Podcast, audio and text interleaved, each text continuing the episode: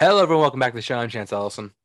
I'm Russell Howe. And this is a Talk by Chance. Show, talk, yeah, show where we come and talk all things movies, television, streaming news, all that good stuff. And at long last, we're finally starting this year's Direct Timber. Uh, director you guys chose for us to look over is Mr. Billy Wilder.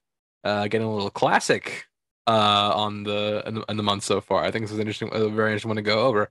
Uh, we'll get into all that later. But first, uh, first thing we're going to get into is our first segment, our wonderful world of sports. Football season is back, and Russell's taking a drink. He does not want to talk about it. I wouldn't want to talk about it either if I lost the Bears. That monsoon bowl, man. Oof. Yeah, Jesus. The field that day were atrocious. Three three hours I'm never gonna get back in life, but uh, yeah. yeah. I, look, I, I don't think we should judge Trey Lance too harshly with this, this performance just because. No, I mean you can't. I mean, yeah, any anybody, any QB would have played like shit in, in those conditions. It was a crapshoot. I mean, somebody was obviously going to, well, hopefully win the game. Uh, we'll talk about the tie, um, but um, and your boys almost tied, so which was another weird thing because it was we that, almost had. I yeah. I had about six heart attacks in that one game. That was we okay. almost had two ties at 2020. We did. How crazy is that? I mean, so, uh, what, what, what kind of statistic would that have been? But um, I'm curious, actually. Yeah. Uh, but yeah, Pittsburgh won in the most ridiculous fashion I've maybe ever seen.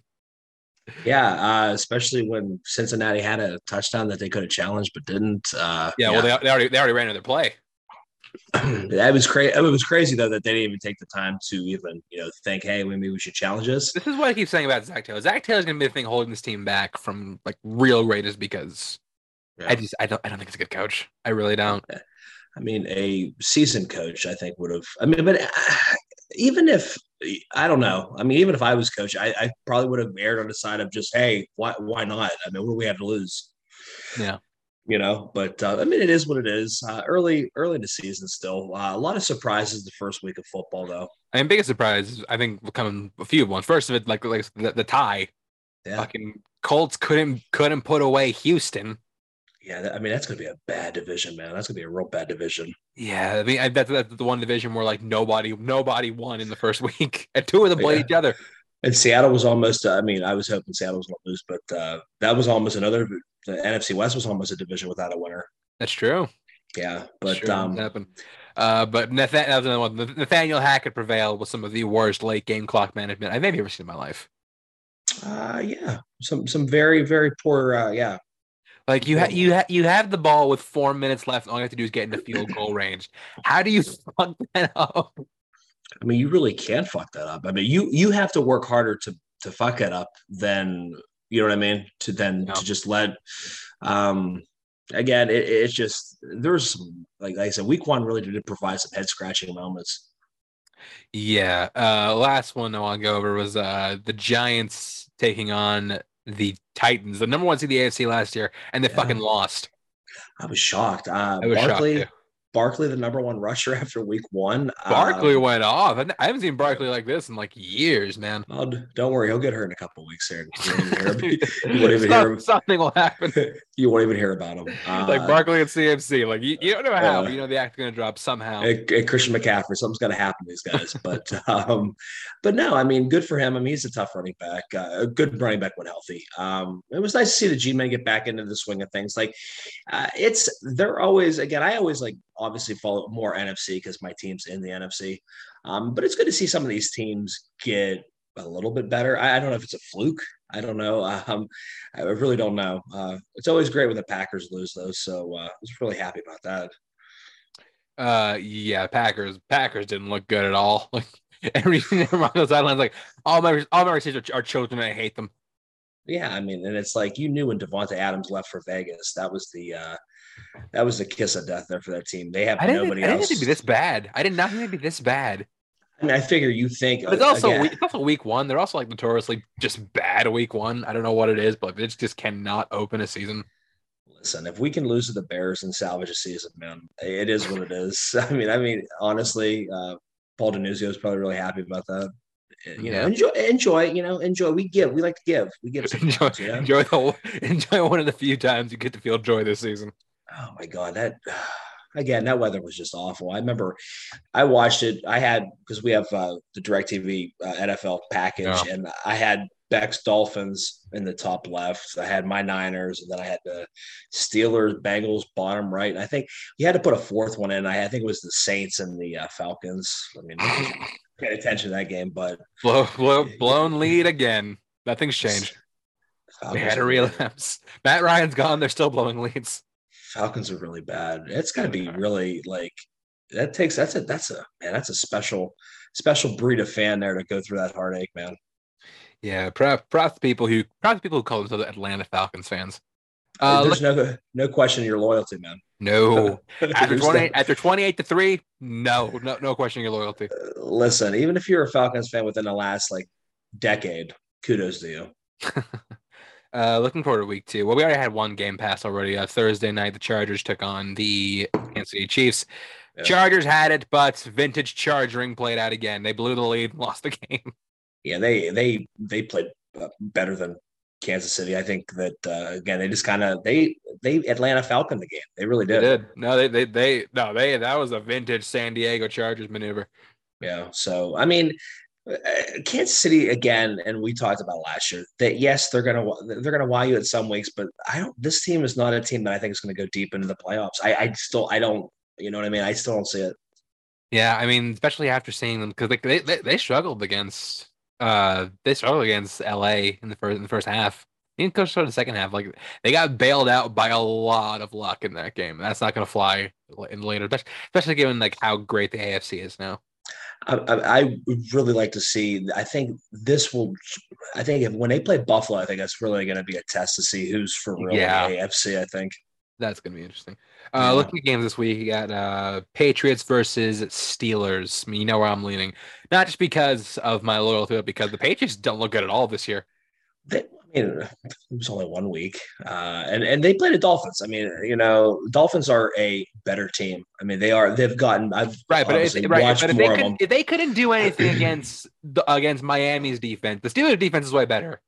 Yeah, I don't know. I, I just think of man, I don't know. I mean, granted, and, no, no, and, no TJ, no TJ Watt hurts, but also and a fun fact: those are the two of the most tenured NFL coaches going against each other. Uh, the two most tenured NFL coaches, twenty-three and sixteen, 16. years, respectively. Um, yeah, I don't know. I'm going to be different just to be different because I hate. I know I throw hate. I'm going to throw. I'll throw New England out for a little upset. I, I also I feel like I feel like it's Belichick's last year. I, I I don't think he comes back after this year. I think he retires. I just don't know. He's done so much with that in that franchise 23 years. I, it's it's hard to like see. If, if he if he misses playoffs again or gets his ass stomped in the playoffs like he did last year again, he's done. He's not coming back. Well, you just need playmakers, and you just don't have them. You just don't have the caliber of players that go up against a Buffalo. I mean, that that used to be your division. That used to be your house.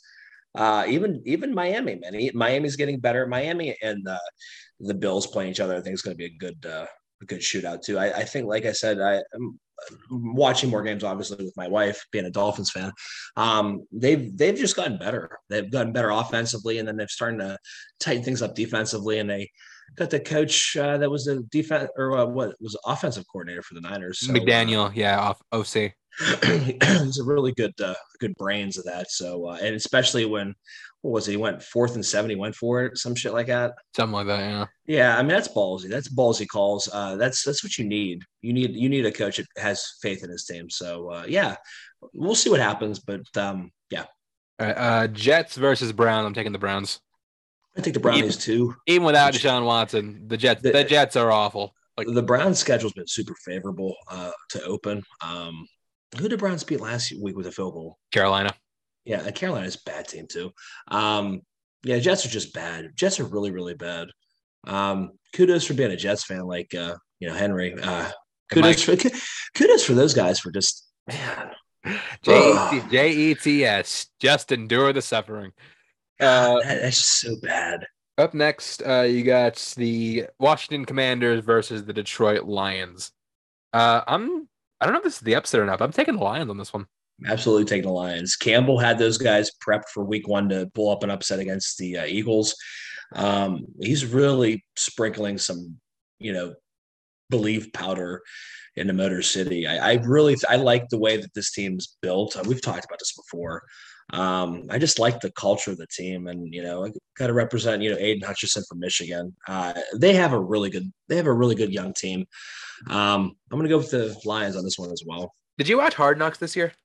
I watched. I remember I told you I watched the first two episodes. I think I've gotten into. I really, I really enjoy it. And Dan Campbell's just a, a fucking. I, I would, I would go to war with that guy. He's a. He's I, I drink the. I would drink the juice. I would, man. I, I, I would like Dan Campbell's the kind of coach that I would have loved to play under when I was playing. I like. I just like he's very contagious. Like it's a very contagious uh, attitude. Um, you want to be around that that type yeah. of uh, attitude. It's just it's it's just 100%. a you know, you go on board when somebody's like that. That's the guy that you're going to go to war with, and um, he's doing a special thing in Detroit. I just, I really hope it it shows in the win loss column this year for them. Uh, Bucks, Tampa Buccaneers taking on the New Orleans Saints. Uh, this is a team that this the Bucks are a team that have not beaten the Saints in the regular season in like the last seven. The last seven times they've beat the Saints in the regular season, they have they haven't won. I think it's going to happen again. No, I think we're going to throw a statistic out there. that was with Brees. Um, Winston's not going to beat. Uh, even with even with Winston. Yeah, and I'm no, still going to go. No, like they no they they they lost to Winston led Saints, and they also Taysom Hill led Saints. Still so it's not just Brees. Listen, we're gonna go with the magic that is TB12. I'm gonna go. Oh, with the, the oh the ma- oh the magic of 212 yards and a touchdown. Oh, you had only the goat can put up those numbers. You had that cute, I know.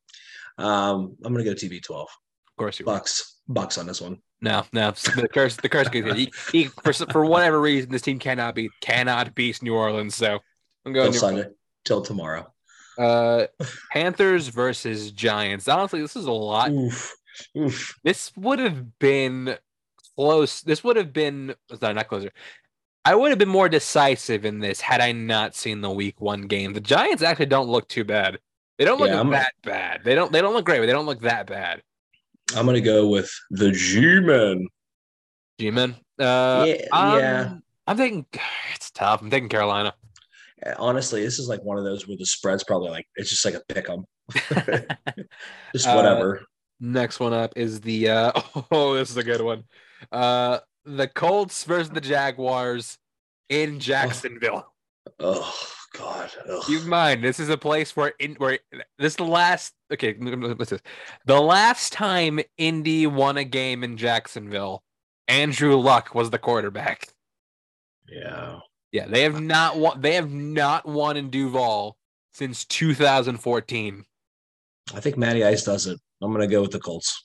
Yeah, I mean, I think this this this is curse week. Uh, you got uh, the the New Orleans Saints and the Jacksonville, Indianapolis curse. I think I think this one does get broken. I think Matt. I think look. Matty. I picked on uh, my sports show on the PTK One Network, a left side strong side. I picked the Colts to win the division, the AFC South.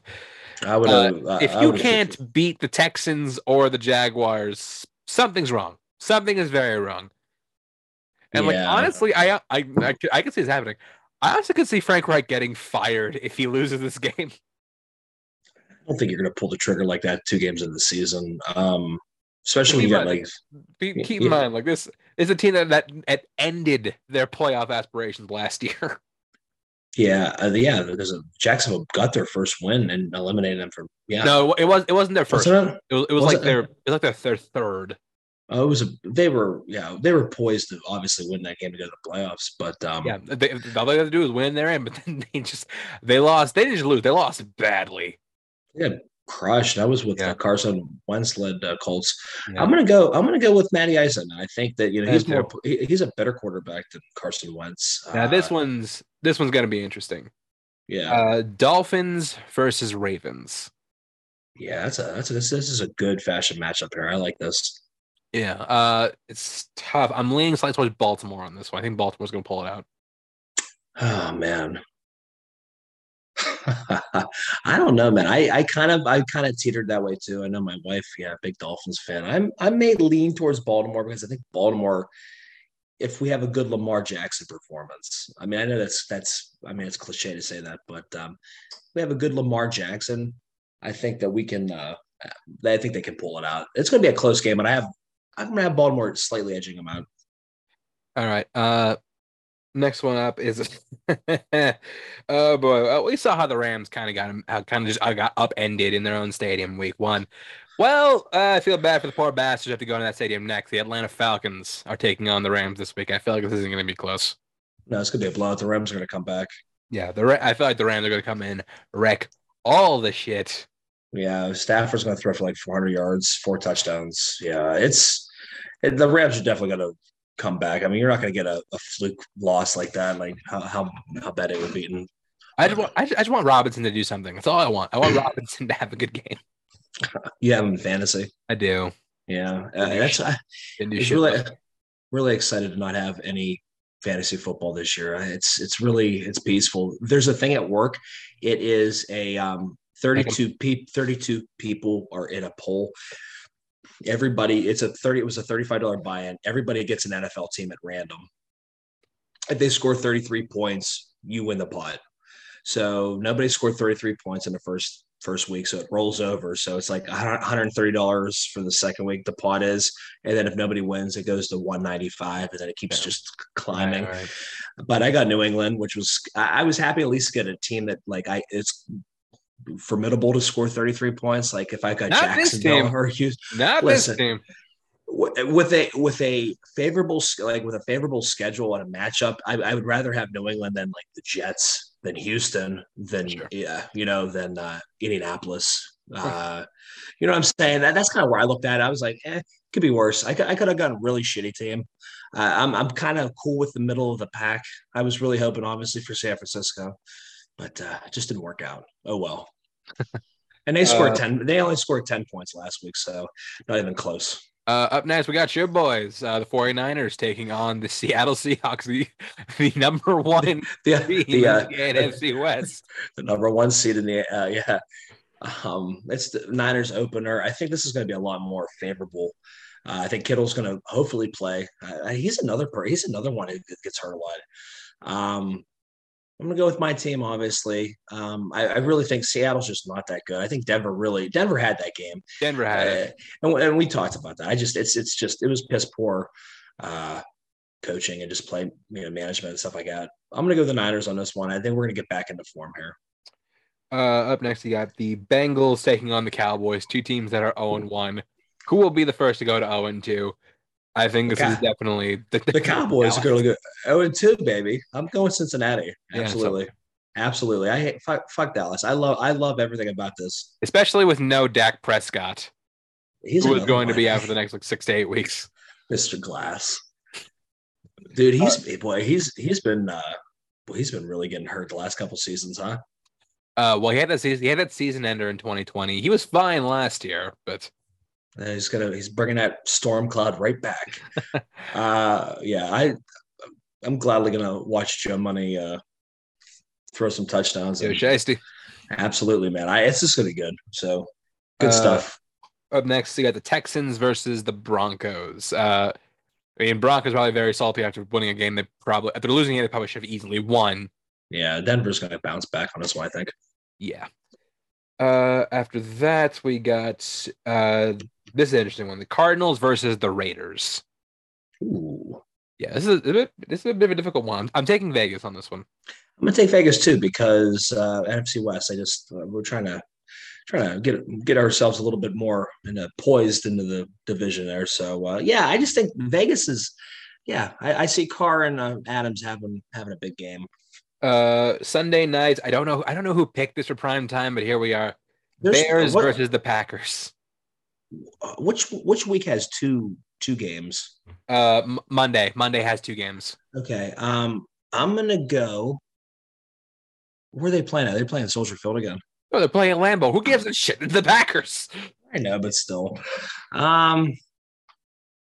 Yeah, I'm gonna go with uh, the Packers. I don't like. I hate the Packers. You have, to, you have to think about this. I, I listen. I will absolutely just for random, just just just pick the Bears to be spiteful. um, but no, I'll go with the Packers. I, I, I really do hope the Bears win, but I'll go with the Packers. There's no, there's like, look, I know they had the win against the Niners, but there's no fucking way they beat the Packers. Especially, look, I know, I know the receiver needs to, you know, get, get a little better, but like, there's like Aaron Rodgers is, is like he's owned a timeshare in Chicago, started, started playing in the NFL, so It, it would just be really funny if they lost. It would be funny, but that's all I'm saying. That's all I'm saying. I'll go with the uh, Packers too, though. Yeah, uh, Monday night you got the Titans versus the Bills. If the Titans couldn't beat the Giants, they, they stand no chance against the Bills. These are really these Monday night games are two garbage games. I'm gonna go Buffalo so? in this one. Yeah, I, I think the other, I think the other one's exciting.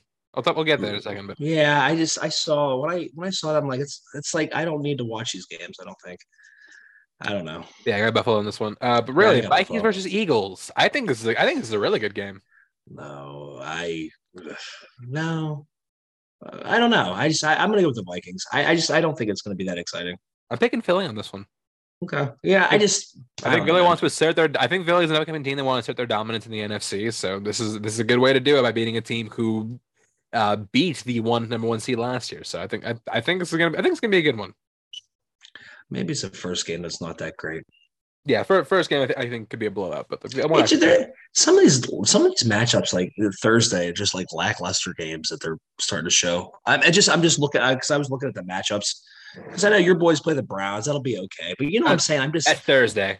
I'm just like eh, like there's nothing that like grabs me. Like I like I thought that that Tampa Bay Dallas game was going to be a lot more entertaining than it was. Um, it just yeah, I don't know. All right. Uh, that's going to do it for Wonderful World of Sports. Now move on to our next segment, which is trailer talk. We got a couple things to talk about today. First, the first thing is something I didn't even realize like was actually coming out, or was actually even like a thing that existed. This is uh, the first trailer for All Quiet on the Western Front. Uh, this is another adaptation of the classic novel. This one being done for Netflix, uh, directed by Edward uh, damn, I Edward, Edward Berger directed this. Okay. Uh, he, he uh, Edward Berger directed. He he's not like a well-known guy, but he directed this this series uh called Patrick Melrose. He did for Showtime. It was actually really fantastic. It's our Benedict Cumberbatch. He it's fantastic series. If you haven't seen it, check it out. Uh, but yeah, this is another adaptation of the book. This one starring uh, you know, like Daniel Bruhl. I believe George Mackay was in the trailer, or at least someone who looked just like him. Uh, the first adaptation of this was famously done with I think Brand. I think no. Oh, I think on the waterfront. Or am I thinking of the right movie? I think I think I think Brando was in both. I thought because I'm thinking Bridge of the River Kwai. I would say okay. So wait, I think Brando was in one. All Quiet on the Waterfront. Uh, no, he wasn't. He was in. He was in on the waterfront. I, I, I always get those two confused. Anyways, on the waterfront. Not, okay. Not important. Not important. Anyways, this this is a uh, another adaptation of the classic novel. It's a war story about a young German soldier's terrifying experience and distress on the Western Front from World War II. Uh, so, Russell, what did you think of the trailer for All Quiet on the Western Front? I enjoyed it. I, I thought it looked uh, looked well shot. I think this is a good companion piece with uh, 1917. Right, and it looks like they started the same guy. Because yeah, that, George Mackay, but it looks just like him. Like that's probably why I thought it. Um, it just it just had the feels of a 1917 pairing with this. Um, yeah, I mean, it looks it looks good enough. Uh, Netflix again, really starting to you know try to build build their shit up a little bit more. But uh, it looks good. It looks entertaining. I'm gonna I'm gonna watch it. Yeah, I think I think it looks fairly interesting, and this is set for a release on. Give me one second. October 28th. Thank you. October 28th, 2022 on Netflix. Uh, next thing we're looking at is the first trailer for Armageddon Time. Uh, so Armageddon Time is an upcoming movie from director James Gray.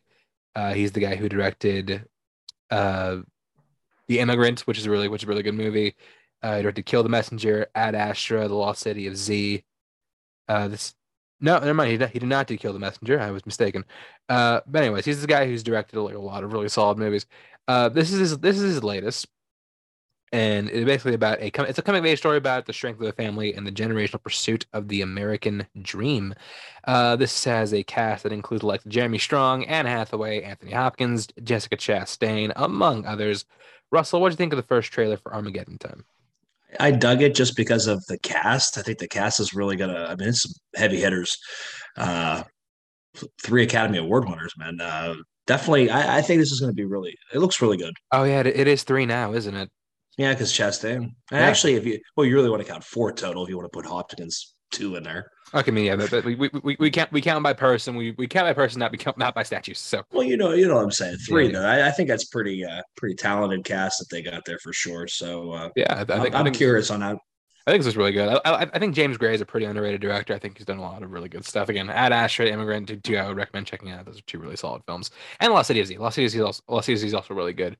Uh, this is set for a release on October, also October 20th, 2022. Got a lot, a big party on the 20th. A lot, a lot, Oh, yeah. lot, lot going on. Uh, next thing we're gonna be next show we're gonna talk about is for Wendell and Wild. So Wendell and Wild is an upcoming Netflix stop motion mov- movie from director Henry Selick. Uh, he directed Coraline, which we did talk about on this show. I, don't know if it was classic fear or this one. We did talk about Coraline at one point. We Uh, did. That was the last thing he directed until this, and basically about two scheming demon brothers, Wendell and Wild, played by Key and Peele, who enlist the aid of a 13-year-old to summon them from the, summon them to the land of the living. Uh, also in the cast, uh, Angela Bassett, James Hong, and Ving Rhames. Uh, uh, Russell, what do you think of the tra- trailer for Wendell and Wild? really excited about this one. Um, love Coraline. It's a great stop, stop, uh, stop motion. Um, I, I'm I'm on board with it. I, I love the whole Halloween like spooky vibe to it, the darker vibe. Uh, I'm down. I, I'm looking forward to this one for sure. Yeah, no, I agree. I mean, I, I love stop motion. I think Henry Selick is a really fantastic director of stop motion. I'm excited to see a new movie from him. I'm excited to see another Key and film, just period. They haven't. I mean, they don't really. I mean, they, they do stuff together occasionally, but you know, uh, we haven't really had like a like a, a Key centric movie. Never getting it animation. It looks a little more mature for an animated film. Yeah, I think it's originally pitched as an R-rated an- animated film. I don't know if this is still R-rated, but you know, we'll see. Uh, but either way, I am definitely excited for Wendell and Wild. Uh, set for a release. oh my god, you ready? October twenty eighth, twenty That's- twenty two. that's, that's why. That's why. That's why I said. I was You like, dude, gotta got be shitting me. got three Oh, first. Okay, so Russell, what are you watching first on October twenty eighth, twenty twenty two? Between All Quiet on the Western Front, Wendell and Wild, and Armageddon Time. Probably gonna do Wendell and Wild. Yeah, me too. Yeah, I, I would. I would rank them. I would go Wendell and Wild. I would do them backwards. Wendell and Wild, Armageddon time, and then uh, All Quiet. kind of think of where I'd go on that. Uh, next we're talking about is the first trailer for Babylon. So Babylon is the latest film from director Damien Chazelle, uh, director of you know, like Whiplash, La La Land, and First Man, and about a young Mexican American actor named Manny Torres who pursues his a career in Holly, Hollywood in the 1920s. Uh, this cast includes Brad Pitt, Margot Robbie, Jovan Adepo, Jean Smart, P.J. Byrne, Tobey Maguire, among many, many, many, many, many others. So, Russell, what do you think of the trailer for Babylon? I dug it. Um, I kind of want to see more. Um, again, this movie's not coming out till January, so we'll probably obviously see more trailers. Uh, but uh, definitely a, a star-studded film. I mean, Chazelle's always been hit. Um, you know, I, I'm looking forward to it. Yeah, this has a trailer. This has a uh, set for limited release uh, December 25th, 2022. It'll go wide. Uh, limited release then it'll go wide January 6th, 2023. So they're looking at this to be a big Oscar contender, which is fitting. You know, the Academy loves movies about old Hollywood and you know how special the movie business is. So Hollywood loves that, man. they do. So I think this is definitely guaranteed about at least a Best Picture nomination. I think for sure. As, as, as I mean, having seen it, I'm looking forward to it too. So I I love I love Chazelle. I think he's a fantastic director. Uh, and yeah, I'm excited to see what he's what he's holding next for us. Uh, next trailer talking about speaking of speaking of uh, filmmaking, the first trailer for The Fabelmans. So The Fabelmans is a is the latest film from director Steven Spielberg, and this is going to be a semi autobiographical look at his life growing up in Arizona, uh, from seven to eighteen, following a young boy who uh, used the power of the films that can help him, you know, help him escape and see the truth about life. Uh, has a cast that includes uh, Michelle Williams, Paul Dano, Seth Rogen, Judd Hirsch, Julia Butters, uh, among among others. Uh, this actually did premiere at uh, TIFF. It got rave reviews at TIFF. People are loving this movie. So, Russell, what do you think the trailer for the, for the Fabelmans? I dug it. Um, another, you know, Hollywood making films and stuff, the, the power of film. And I think that, you know, Hollywood loves that. And I mean, it's Spielberg, so this obviously. Well, I mean, this, this, does also complete the trilogy of like directors making movies about their own life, but not calling it about their own life. You get Roma, you get Belfast, yeah. and you got yeah. Fabelmans. Although this one's not in black and white, so yeah, tangentially related or. But uh, yeah, I mean, I'm I'm on board with it. Anything Spielberg puts out, you always want to watch. So uh, yeah, Fabelmans looks good. I think this is uh, again, this is gonna be an Oscar baiting film for sure. And this is set for a release on November 11th, 2022. Uh, last trailer we're talking about today is going well for now because we're gonna be talking about some other stuff. We're getting into all the D23 stuff. Uh, is the first trailer for Glass Onion, uh, a Knives Out mystery. So as you can probably tell from the title, this is the long-awaited sequel to Knives Out, another film we reviewed, I believe, last season. Yeah, uh, I think it was last. I'm pretty sure it was last year. Yeah, uh, this was part of the new deal signed with Netflix, so Netflix will be putting this out. And basically, this just follows a uh, Benoit Blanc under the mystery when tech billionaire Miles Bron invites Miles Bron, I'm sorry, invites his friend over for a getaway to private Greek island, and someone turns up dead. So Benoit Blanc is on the case. Like I said, Daniel Craig is reprising his role as Detective Benoit Blanc for this and another one coming up later. Uh, joining him along in this mystery, you got Edward Norton, Janelle Monáe, Kathryn Hahn, Leslie Odom Jr., Jessica Henwick, Kate Hudson, and Dave Bautista, among others. Uh, Russell, what do you think of the trailer for Knives Out? And will you be seeing this before or at or until a year comes out, like you did with Knives Out? Oh man, I knew that was coming. Um, I deserve that though because it was a while before I, I watched Knives Out. Um, I'm gonna see that probably right when it comes out because I think Beck really enjoyed Knives Out. She likes the murder. She likes those thrillers, those uh, who done it type films. And this this looks this looks really really good. I like that Edward Norton in the cast. I think he's a great actor.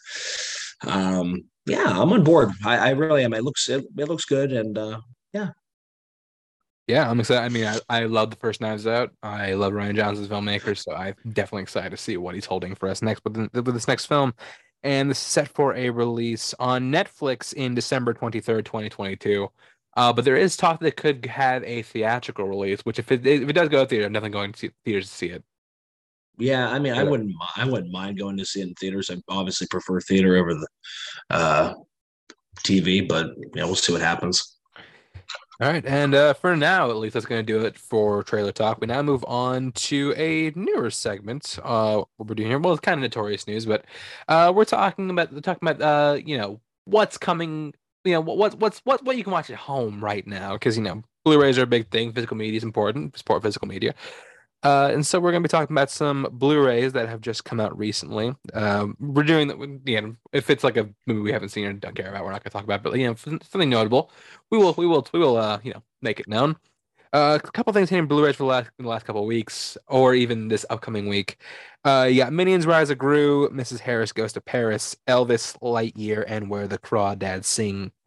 Uh, I've seen three of the. No, I'm sorry, I've seen I've seen two of these because I've only seen Lightyear and Minions, but you know, not not not by choice.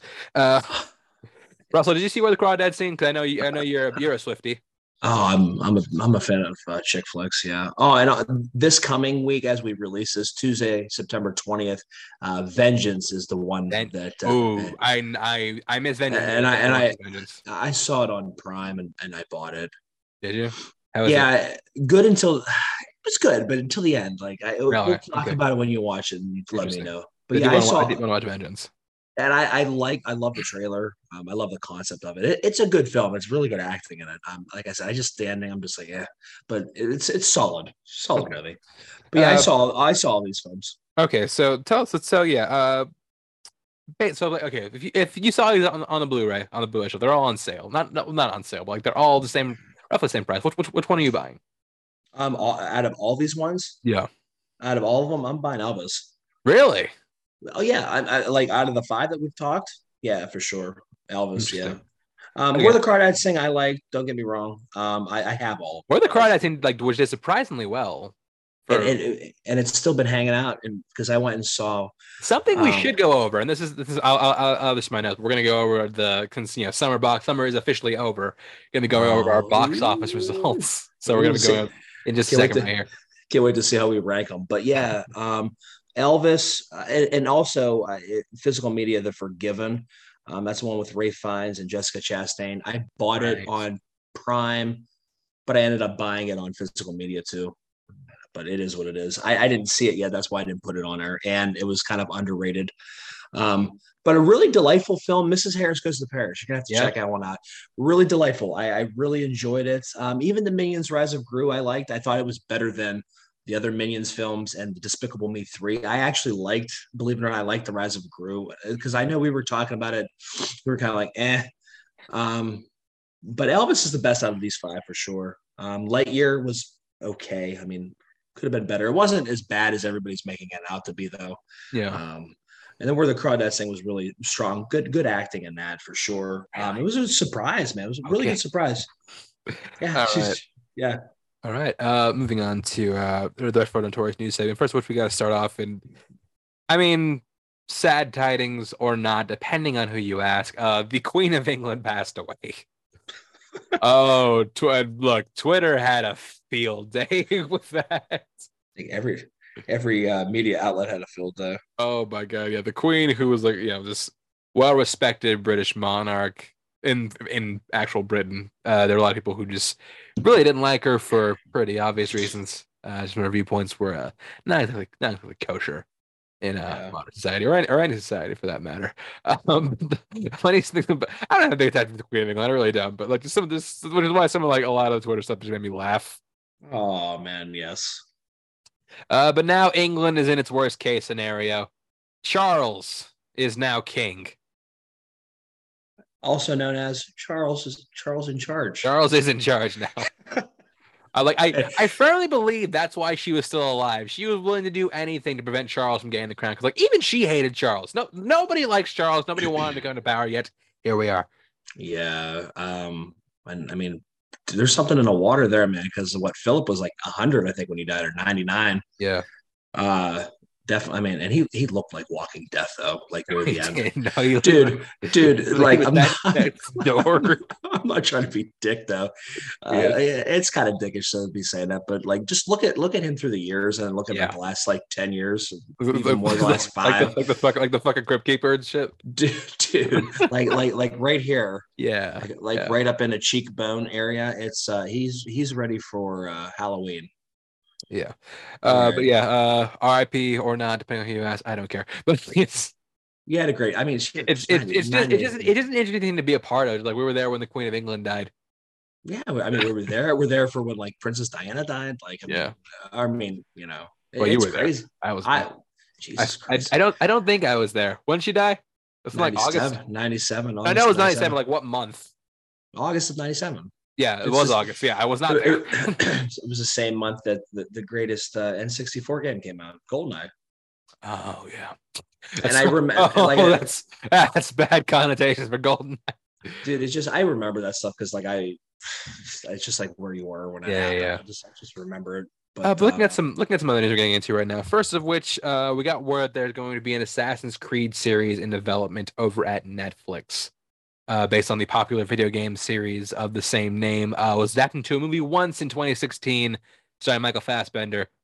We don't talk about that one, but they are trying it again. And you know? I honestly think that this is kind of proving to be the better method for adapting video games because, like, like modern video games, modern games especially, like like the the golden age, you know, like the like the NES, Nintendo, Super Nintendo, stuff like that that was those were games that had like a relatively simple simple premise, not really a lot of you know world building or well, at least at the beginning, not a lot of things or story I had to get into. It was only like it wasn't that much game. Like games now are just so yeah. expansive and like so much story, so much character you got to develop. To try and condense that into two hours is difficult. Oh, it's it's it's very hard. It's very more intricate now. Um, yeah than when I played video games. Like when I got to start, I really kind of fell out of that. Uh, I think 360 was the last one I got. Um, I want to get back into Halo. Uh, I don't know. We'll see. Um, but yeah, no, totally what you said. And I think doing this type of series on Netflix, I think I think this lends itself better to that type of uh, of uh, release. You know. Yeah, no, I, I agree. This is I think this is a good one, and I think Assassin's Creed does have like a really great intricate, like surprisingly intricate story. Yeah. Uh, basically, you're a guy who plays through the ability, plays the mem- memories of your ancestor to try and you're trying to find something. I don't want to. I don't want to really talk, get too much back in case you do want to play it because like it is actually a really fascinating story. Uh, but yeah, I do think that this is it's a, it's a, it's a good way to go about it. So yeah, I'm definitely interested to see what they do. Although the last thing they tried to adapt into a video game as far as a series didn't didn't go well. Resident Evil. Yeah, I never I never even watched that. I, I wanted to watch It, it. it was it was bad. It was very bad. Oh, all right. Well, never mind. Maybe I continue just not to watch it then. Yeah, just if, if you have not seen the series, continue to not see the series. All right then. So Uh, next thing we're talking about, uh, there was a new Karate Kid movie announced. Uh, it's gonna be going to theaters uh, the summer of 2024. But the interesting thing about this wasn't the wasn't the announcement. It was the, it was the wording of it. It said it was going to be a return of the original series, which was like, what does that mean? Because yeah, Cobra Kai right now, which is the return of the original series. So I'll be speculating what that what that's probably means. Here, here's what I think. Because you know, have you seen Cobra Kai season five yet? I have not, and you're going to be really shocked. Uh, season four, I fell behind too. Really? I, uh, yeah, I I watched. This is right when it came out uh, in January. I, I got I was sick on New Year's, and that's when it, that's when it got released. And I was sick for a while, and I just never got onto it. I just never started watching. It. So I still have uh, season four and five to to to hoard onto. So I'll I'll, I'll I'll I'll pound it through though. Um, yeah. Okay. Well, well. Anyways, uh, so, uh, yeah. Here's, here's here's what a lot of people saw because because I've seen I've seen all of Kai season five. Excellent season, by the way. Maybe maybe Okay. the best of the entire show. Really? Yeah, I would agree. I, I. I would say potentially yes. Uh, basically, what I think is could happen is because I think because it le- I'm not gonna spoil it for you, but it leaves off in a way where like they're set up for this one thing to happen, Okay. and you think that's going to be what season six is going to be about. So I think that season six is going to happen, and then we, we could see Cobra Kai wrap up as a movie. Okay. That'd be cool. would be interesting. Be cool though. I mean, I, I've had fun with the first three seasons. I mean, I, I've had a blast. Uh, and those guys are coming down to Steel City Comic Con in Pittsburgh, really? uh, December. Uh, Zabka is going to be there. Um, who else? Zabka's going to be there. The one that plays Hawk's going to be there. Oh, really? Yeah. Um, uh, who, the hell's the other one? Uh, can't can't think of his name. Uh, fuck, fucking the old the the I can't think of his name. Grease? Kreese, yeah, he's going to be there. Oh, really? Martin Kove. Nice. Martin Covey, yeah, he's going to be there. So Covey, Zabka, Hawk. Uh, what else are they? They're they're doing a Smallville one. I'm kind of leaning more towards that because I love Smallville. Uh, they got Welling, Rosenbaum, and Kristin Kreuk. So I'm kind of excited about that. Super excited about that. But yeah, they're they're trying to. They usually try to do like uh like series or whatever, like loop a lot of people of the same series together. yeah. So, Interesting. but yeah, but yeah, Uh, so yeah, that's going to come coming out in uh, the summer of 2024. uh, and last thing we're talking about before we get into we're getting, we're going to get into all, all D23 stuff right now. Just, uh, but the last thing we're talking about as far as other other news goes, uh, it was announced uh, yesterday as recording this uh, that we are getting a Constantine sequel. I saw that. I'm like, okay, Which I just this is Zaslav as a executive puzzles me. Just because like this is a guy who shut down, who locked away a movie that was nearly done. That was shot for streaming, which was like a low, very low risk, high reward type of thing. But he's going to greenlight a sequel to a movie that didn't even do that well in the first place.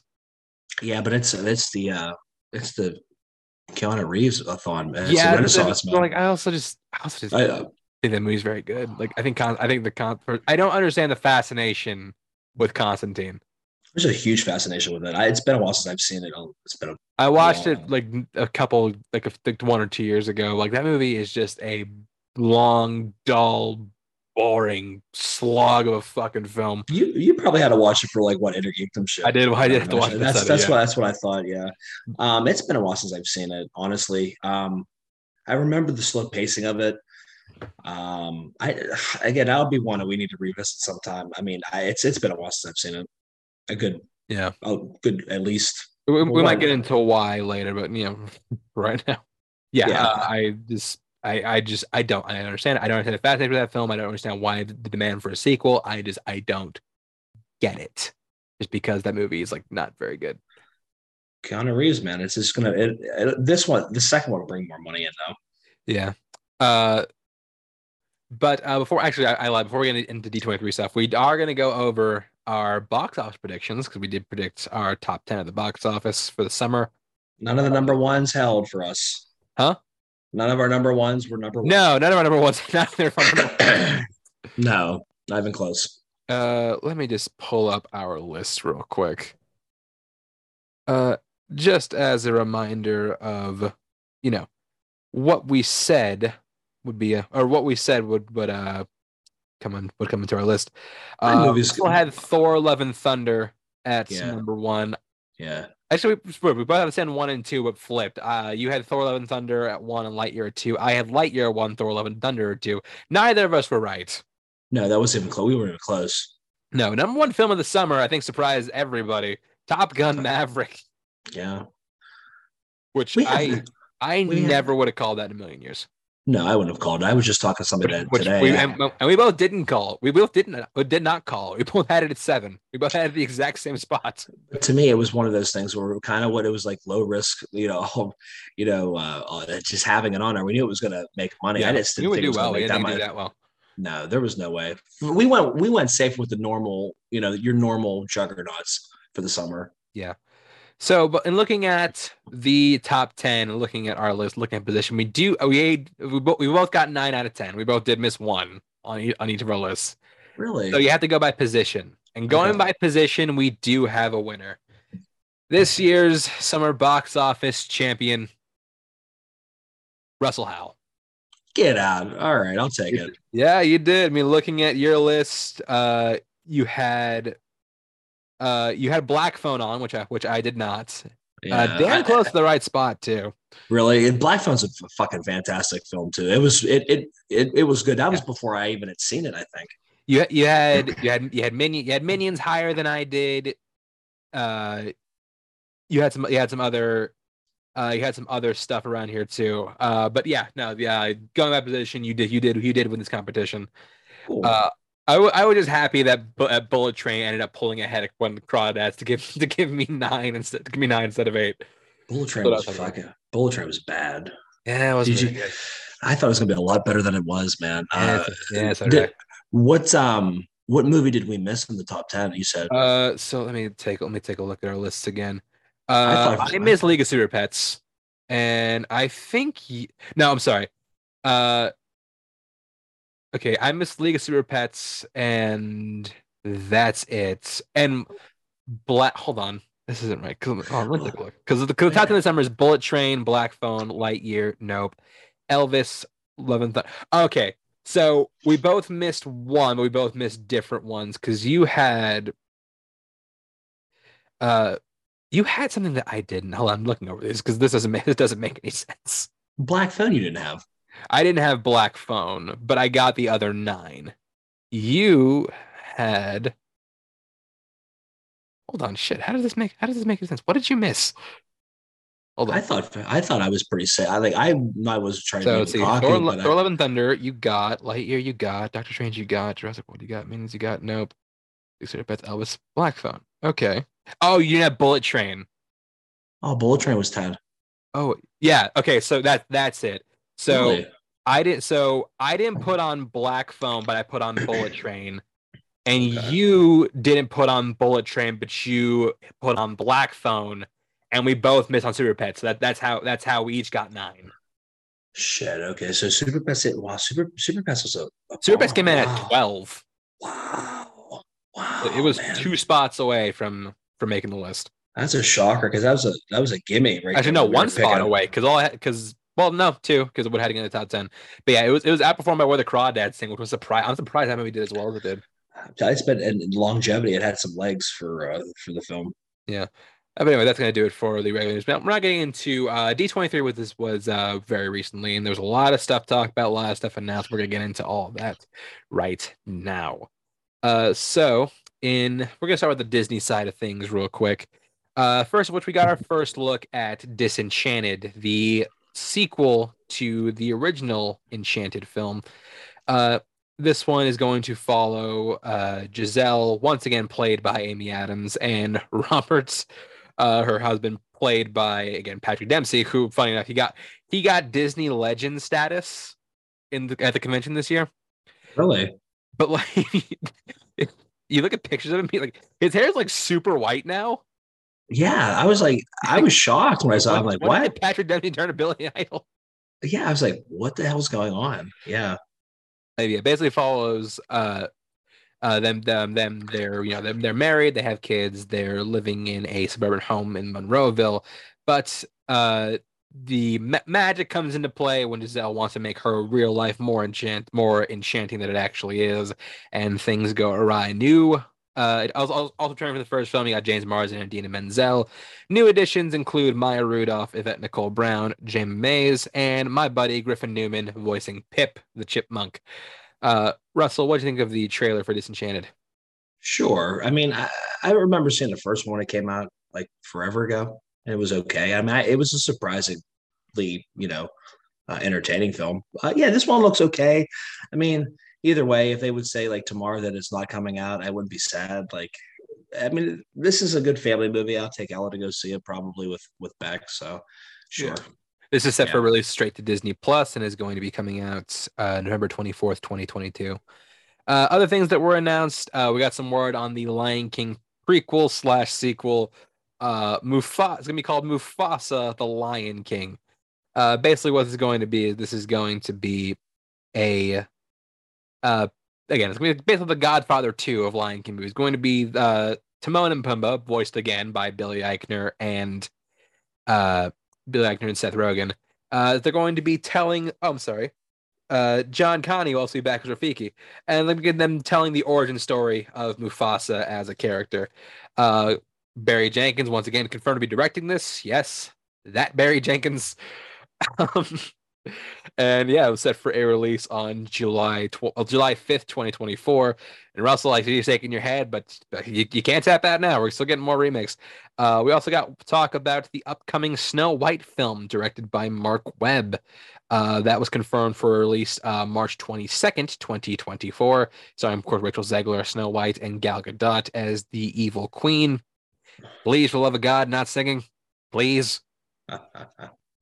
And uh, something we actually did get to see uh, was the first trailer for the Little Mermaid live action remake. Oh, Russell, I know, I know, I know how excited you are for this one. Uh, the Little Mermaid live action remake, directed by Rob Marshall, starring uh, Halle Bailey. Boy, did Uh, that stir a lot of hate on the fucking internet? Oh my Oof. God! Oof. yeah, uh, Black Mermaids are not going, not going over well. You feel like we back in the like the, the 20s or something, man. Jesus Uh, Christ, yeah, my basically, lord. it- it is just another another live action telling of the classic uh, 1989 film. Uh, also got our first look at uh, the Santa Clauses. Uh, the Santa Clauses is going to be a uh, Disney Plus mini series uh, that was going to be serve as a continuation of the Santa Clause trilogy, starring Tim Allen. Tim Allen is back. Uh, and it's basically going to be about him no longer being Santa anymore. Uh, so he's trying to, you know, trying to find a way to get out of being Santa Claus, which I mean, based on the rules in the first, based on the rules in the first film, somebody's got to kill him and steal his pants because that's Big big fan of how they did this and uh the mention of the great TB12. We love it. So yes, okay. So sign me Russell, sign me um, up. of the following projects, what are you looking forward to the most? I love the Lion King though, and that's the thing that really pisses me off because I I fucking that's my I mean that's my shit. I love it. Um, uh, I just don't I don't know, and I and I always like Mufasa because I, but then that's the thing though. You're not going to have James Earl Jones voice in him. Is the thing that Yeah, but you but you do get uh is the thing kind of like it was I don't know if Aaron Pierre or Calvin Harris. I, th- oh, Aaron Pierre. Aaron Pierre is voicing Mufasa. No, yes, he is voicing Mufasa. I mean, this is going to be a younger Mufasa. This is like a like a like it's, it's basically like you said. It's like a Godfather too. So this is like an earlier. Yeah, Younger it's, it's, it's, Mufasa. it's, it's Mufasa's origin story. Uh, yeah, I mean, I love I love the Lion King, dude. Mufasa's like my favorite character in the Lion King. Uh, yeah, I'll probably end up watching. I I'm just gonna throw. I gotta throw that up there. That's yeah, that's gonna be Yeah. number one. For me, Um, it's for me, it's lying. But I also I'm looking forward to aspects of Little Mermaid. Like, I I hope Halle Bailey can act because I know she can sing. I hope she can act as well. Uh, yeah, I mean, I'm not like this this you know like the these bigots that are online like i'm like oh my god like it's not a big deal like you could live in your world and not watch the new one just watch the 1989 film you know yeah it's it's not that big of a deal but some um, other things some other things i wanted to i wanted to highlight uh, from that film yeah. i mean something, something, something that something excites me is well, one, they got word that uh, Lin-Manuel Miranda and Alan Menken wrote four new songs. So I mean, there's, there's two excellent songwriters. So I'm looking forward to that. Yeah. Uh, but also, I also know that David, Daveed Diggs is playing Sebastian. Okay. Uh, and I am excited to hear his rendition of uh, "Under the Sea" and "Kiss the Girl," which were my two my two favorite songs from the original so, film. Sebastian was my favorite character from uh, Little Mermaid. So yeah. Uh, but yeah, uh, so yeah, I'm looking. I'm out of that. I'm most, I'm most looking forward to Mufasa, of the Lion King. I'll go with uh, that, and I'll probably put. Uh, I'd probably say Little Mermaid, and then I. Then there also was one funny moment. Uh, there's, there's nothing to do with actually anything else, but there was a moment where Gal Gadot was being interviewed by somebody at the carpet for uh, the, the convention, and she's like, "So what is you doing a doing a Marvel film?" And she's like, her response just like smile at the camera, just like, "Yeah." Like, was, it was like, "Oh, okay, that's strange, but they're trying to tell us something we don't know. Uh, but yeah, that was it for the uh, Disney panel. Let's get into some Pixar stuff. So we got some things announced. Uh, first of which uh, was uh, oh, okay, that's for the Disney live action. This is Pixar. Uh, first thing was then was their next upcoming film, which is Elemental. Uh, so Elemental is going to be a love story between a uh, it, it, it takes place in a world of elements, as you would expect and focus on the love story between a guy made of uh, a guy of water and a woman of fire. Uh, so uh, this is going to be directed by Peter Sohn. Someone's worked for Pixar for a long time. Uh, so yeah, uh, that's going that's going that's going to be the next one that comes out uh, next year. Uh, shit, I, shit, I can't I can't find the release. Point is that's that's that's their next. Oh, sorry, June sixteenth, twenty twenty three. That's gonna be their next film coming out. Uh, also announced, we got some talk on Win or Lose, which is the first uh, Pixar full length animated show. Basically, what this one is going to be is going to be about how it's going to be the telling of a co ed middle school softball team in the week leading up to a big game. And then the cool they're doing is like every episode is going to be told from the point of view of a different character. Oh, that's cool. Yeah. And uh, we got word that Will Forte is voicing the coach. I like it. Uh, also announced, uh, we got uh, a new film called Elio. Basically, what this is, this is going to be about a kid who is con- who is mistaken as an ambassador for Earth, and is taken to like this alien planet, so we interact with like all these like new creatures and worlds, and basically just be like, you know, basically be like the spokesperson for the for the planet he lives on. Um, he's also announced that America Ferrera is uh, the first known cast member. He's going, she's going to be voicing uh, Elio's mom. And the last thing that was announced, this was the big one. Uh, we got confirmed uh, Inside Out 2 is happening, is coming out the summer of 2024. Uh, basically, going to be following Riley in her puberty years as new uh, new emotions are introduced into her head. Amy Poehler is back as Joy. It was also in the news that uh, Mindy Kaling and Bill Hader potentially might not be back, just because the reason is Pixar tried to lowball them as far as like what they're making.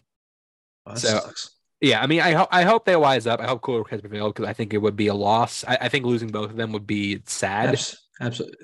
And then the the emotion sad. Yeah, the emotions. I don't know if Phyllis is back, but I think I think it'd be a mistake to not have these two come back because they were so integral to the first film. But Lewis, uh, Lewis Black coming back for Anger. No, no word on that one yet. But either way, that's, that's what we got so far for that. Uh, Russell, what did you uh, of these? Uh, what which one are you most looking forward to? I would probably say Inside Out 2 with Elemental behind it. And I would put that win or lose up there too. I like that. I like that concept a lot. And, I, and it's it's sporting softball. It's like it's base like base in, in turn kind of baseball esque. So I, I like that. I like that. So yeah, I, I would probably say Inside Out 2 be my number one. I'm really looking forward to Elio. I think I think the concept yeah. Elio sounds really interesting. So it's, it's different. It's something different too. Yeah, yeah. for sure. Uh, as far as so looking at the uh, uh, the Disney animation panel, we got two things now. First of which was a sh- a series called Iwaju, which was basically going to be a coming of age uh, a coming of age story set in an Afrofuturistic world. And it's going to be a series for Disney Plus. Nothing's been announced yet, but we got some concept art looked interesting. And uh, another thing that was announced was their their upcoming Disney animated film for next year, which will mark the hundredth. Next year is going to mark the hundredth anniversary of Disney animation. So their the movie for next year is going to be called Wish. Uh, so Wish is going to be about this woman who lives in this kingdom of of wishes or being overtaken by darkness. So one night she makes a wish on a star, and that star ends up coming to life. And the main character that will be voiced by Ariana DeBose. So you hear Iwaju and you hear Wish. Uh, are you looking forward to either of these? What do you think? Um, I was just looking up uh, concept art. Um, Iwaju, Iwaju looks really. Uh, looks interesting. Iwaju looks really cool. I, I, dig that. Wish I don't really see. I mean, okay. Um, Iwaju probably is more of the more visual. I, I think uh, of for, from what I've seen on the two here.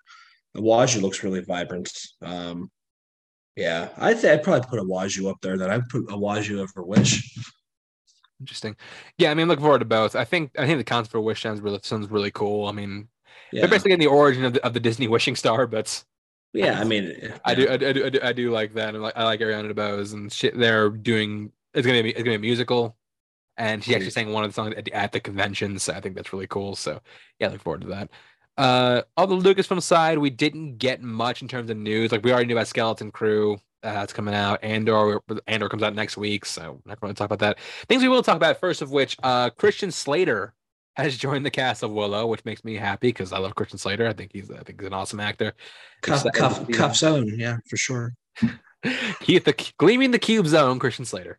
I love it. Interview with the Vampire Zone, Christian Slater.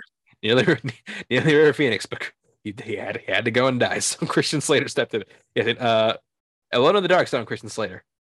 Because he doesn't have an untamed heart, Christian Slater. he wants you. Yeah, what's that? The name of the name of the sorry, the name of the rose, Christian. Oh, Christian Slater. He wants you to pump up the volume zone, Christian Slater. And he wants to broken your arrows, Christian Slater. Ooh, that's a that's a good one too. Man, I think I'm done. True Romance Zone. No, wait, it was yeah, True Romance Zone. Hey, he was Slater. Absolutely. Uh, the Prince of Thieves himself, Christian Slater. Ooh, man, that's a, that's a really good one.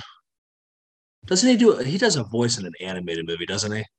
Probably. Fern Gully. Does he do? Does, is he in Fern Gully? Is he? Let me check. He is. Fern Gully's own Christian Slater. There you go. there we go. That's it. We're gonna get deep. We're going deep here now with it, man. Oh man, you, you, the the mobster, mobsters own Christian Slater. I remember that fucking movie too. oh shit, man! I think I'm gonna. I'm, I'm out of this one. I think already now. Oh, yeah. Oh, we, we, we, we, we love you, Christian. Boy, we we love you. We've fed you enough movies to go ahead and uh, go research and watch. Enjoy. uh, but yeah, and also we got our first look at a new anime show they're doing for Disney Plus, uh, Tales of the Jedi. So basically, what Tales of the Jedi is, this is going to be an anthology series based around certain Jedi, and they go, go over their origin story, how they became a Jedi, how they got to where they are. Mm-hmm. Uh, one of the big ones leading out is going to be Ahsoka. We're going to get her, you know, her backstory. Uh, they're doing one for Dooku, uh, Count Dooku uh, about his time when he was a Jedi. Yeah. And something they're doing is they're doing one for Qui Gon as both a young man, because getting part because you know if people who know, uh, if you don't know Laura, I'll, I'll let you know. Uh, Qui Gon was actually Dooku's Padawan. Yeah. So uh, we're getting pa- uh, getting Padawan Qui Gon, and we're getting one for as uh, Qui Gon standalone uh, by himself as you know an adult. Something that's cool about this though is that Liam Neeson's son is going to be voicing the young Qui Gon, oh, while Neeson cool. is coming back to reprise his role as Qui Gon Jinn from Episode One. I dig it. And then he got stabbed in the chest. It stabbed right in the heart with the. That uh, right, in the, that right in the chest. That right in the stomach. Oh yeah, with that. yep. Oh yeah, that that happened. Uh, but yeah, so we, we actually got our first trailer for Tales of the Jedi. So Russell, what do you think the trailer for, for Tales of the Jedi? I dug it. Um, I, from what I see, so it's like six original shorts, um, all all following different Jedi's. Yeah, I'm I'm on board with it. I like it. I like the concept yeah, of it. Yeah, I think it's yeah. I think it's interesting. So yeah, uh, I'm definitely looking forward to that. I'm also looking forward to again. I we got a new trailer for Willow. I didn't put that on the list just because I think we, we talked well enough about Willow. I don't think I don't think our opinions would change very much. Point is, I'm I'm, look, I'm looking forward to the Willow show. Yeah, um, I mean, I think it'll be fun. And again, Chris, but Christian and Christian Slater uh, being a part of it definitely increases my uh, increases my uh, excitability. Uh, yeah. Most reveals. Uh, oh, by the way, Avatar Four is being worked on. I'm just gonna get that out of the way right now. Avatar Four, yay! He's confident, man. He's really confident. He is he is swinging it out there for everybody to see. The guys, Dick's Dick's on a table right now. Yeah, it is on that table. We'll see if it pays off. Uh, we'll see if it pays off this, this December. Yes, uh, is he is he going to retract and put in his pants, or is he going to leave it on the table? We'll find out in a couple months. I think Cameron leaves on the table. I think he leaves like I think we're getting I think we're getting these Avatar movies whether we like it or not dude, like people can like gather around, just start laughing at it. It's like he's like he's not taking it off the table. He's not taking it off the table. He will not take his dick off the table. Yeah, it's like, but like he's soft. He's soft, and nobody can find it. People calling HR. Uh, Cameron will take his dick off the table. Should we, should we do something? Uh, somebody lower the air conditioning? We need to shrink that a little bit there. Thanks. uh, anyways, uh, most reveals came from the Marvel portion of the panel. Uh, we got some news on Ironheart, basically just confirmation of the fact that um, Anthony Ramos is going to be playing the villain, playing the Hood, which is a villain based in magic, which I think is interesting because you know Ironheart is Riri Williams, basically the black female version of Iron Man. Uh, she's someone who a genius intellect. She builds her own suit. Uh, no, she goes around doing flying and flying and stuff. And we'll find out that Coogler is actually actually producing the series which is interesting because you know like I think it's really, it's really telling how integral part I guess she is in Wakanda Forever because she does make her first appearance in that movie this November. Um, got our first trailer for Werewolf by Night, which is going to be the MCU Halloween special airing on Disney Plus this October. Uh, basically, Werewolf by Night is what it sounds. It's a guy who is a werewolf, but he also fights crime, and Gael Garcia Bernal is playing the titular role, and uh, Michael Giacchino is directing the special. Fan composer Michael Giacchino is directing the special himself. Uh, we got our first look at Secret Invasion. Uh, so Secret Invasion in the comics is basically an event where uh, the Skrulls, uh, the aliens from Captain Marvel, we find out that they have basically spent decades coming in and re- taking because they're shapeshifters. It's, they've spent decades coming in, taking over, taking over people's lives, and just you know like impersonating people of Earth and you know, in the comics, we find out like a lot of people we knew had been Skrulls for a long time. So I think it's going to be interesting to see. Uh, yeah. Nick Fury is going to be the lead of this series, played again by Samuel L. Jackson, also joining along for the ride. Don Cheadle coming back as uh, War Machine. Uh, Cobie Smulders Maria Hill, but also joining uh, the show. Oh, Ben Mendelsohn's back from Captain Marvel as well. Also joining the show, you got Emilia Clarke, Kingsley Ben-Adir, and Olivia Colman joining the cast as well. Uh, Loki season two uh, we got confirmation of that coming out next year. Uh, one of my favorite reveals of this period was that we uh Ke Huy Quan of Goonies and now Everything Everywhere All at Once fame, potential Oscar nominee Ke Huy Quan has now joined the cast of Loki season two.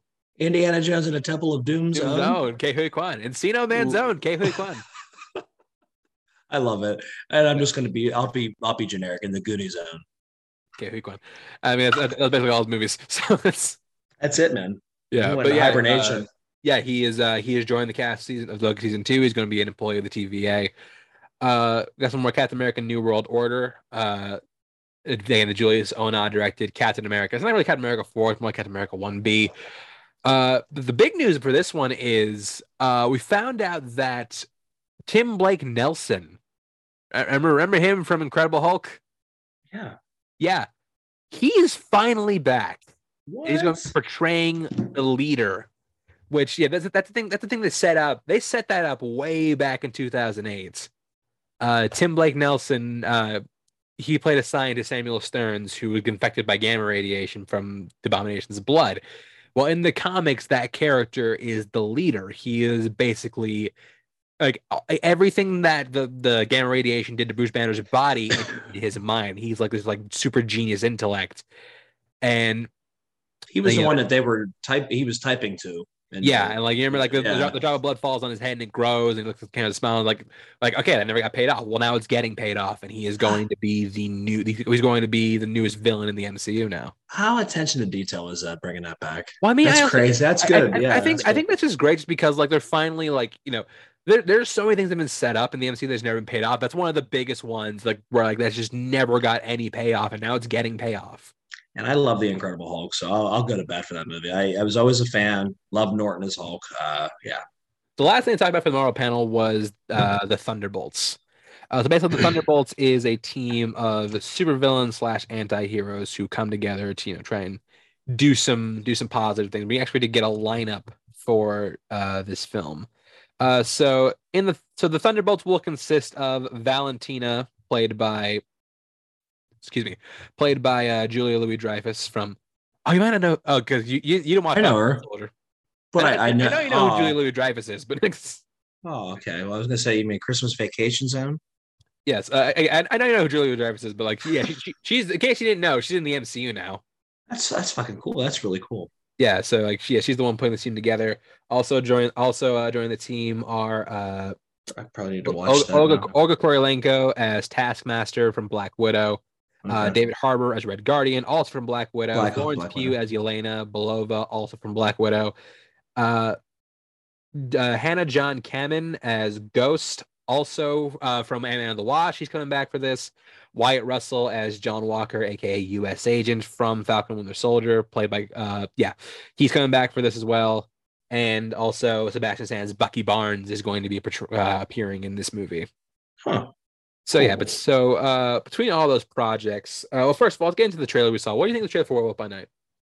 Um, I thought it was a darker, definitely a darker Disney Plus, uh, uh, you know, release. But I, I, I dug it. I, I liked the vibe of it. I thought it looked cool. So it looks looks like a cool uh, Halloween, you know, time type uh, film or series or whatever it is. It's just a film, a short.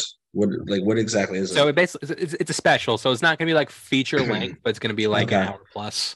Okay, and it looks good though. Like I said, it's like a, it's a lot darker than uh, you would as- associate a Disney Plus property to be. You know, Yeah, it's all it's all in black and white, very stylized, uh, very Universal Monsters esque. yeah, cool though. I like it. I dig it. And what do you think of the trailer for Secret Invasion?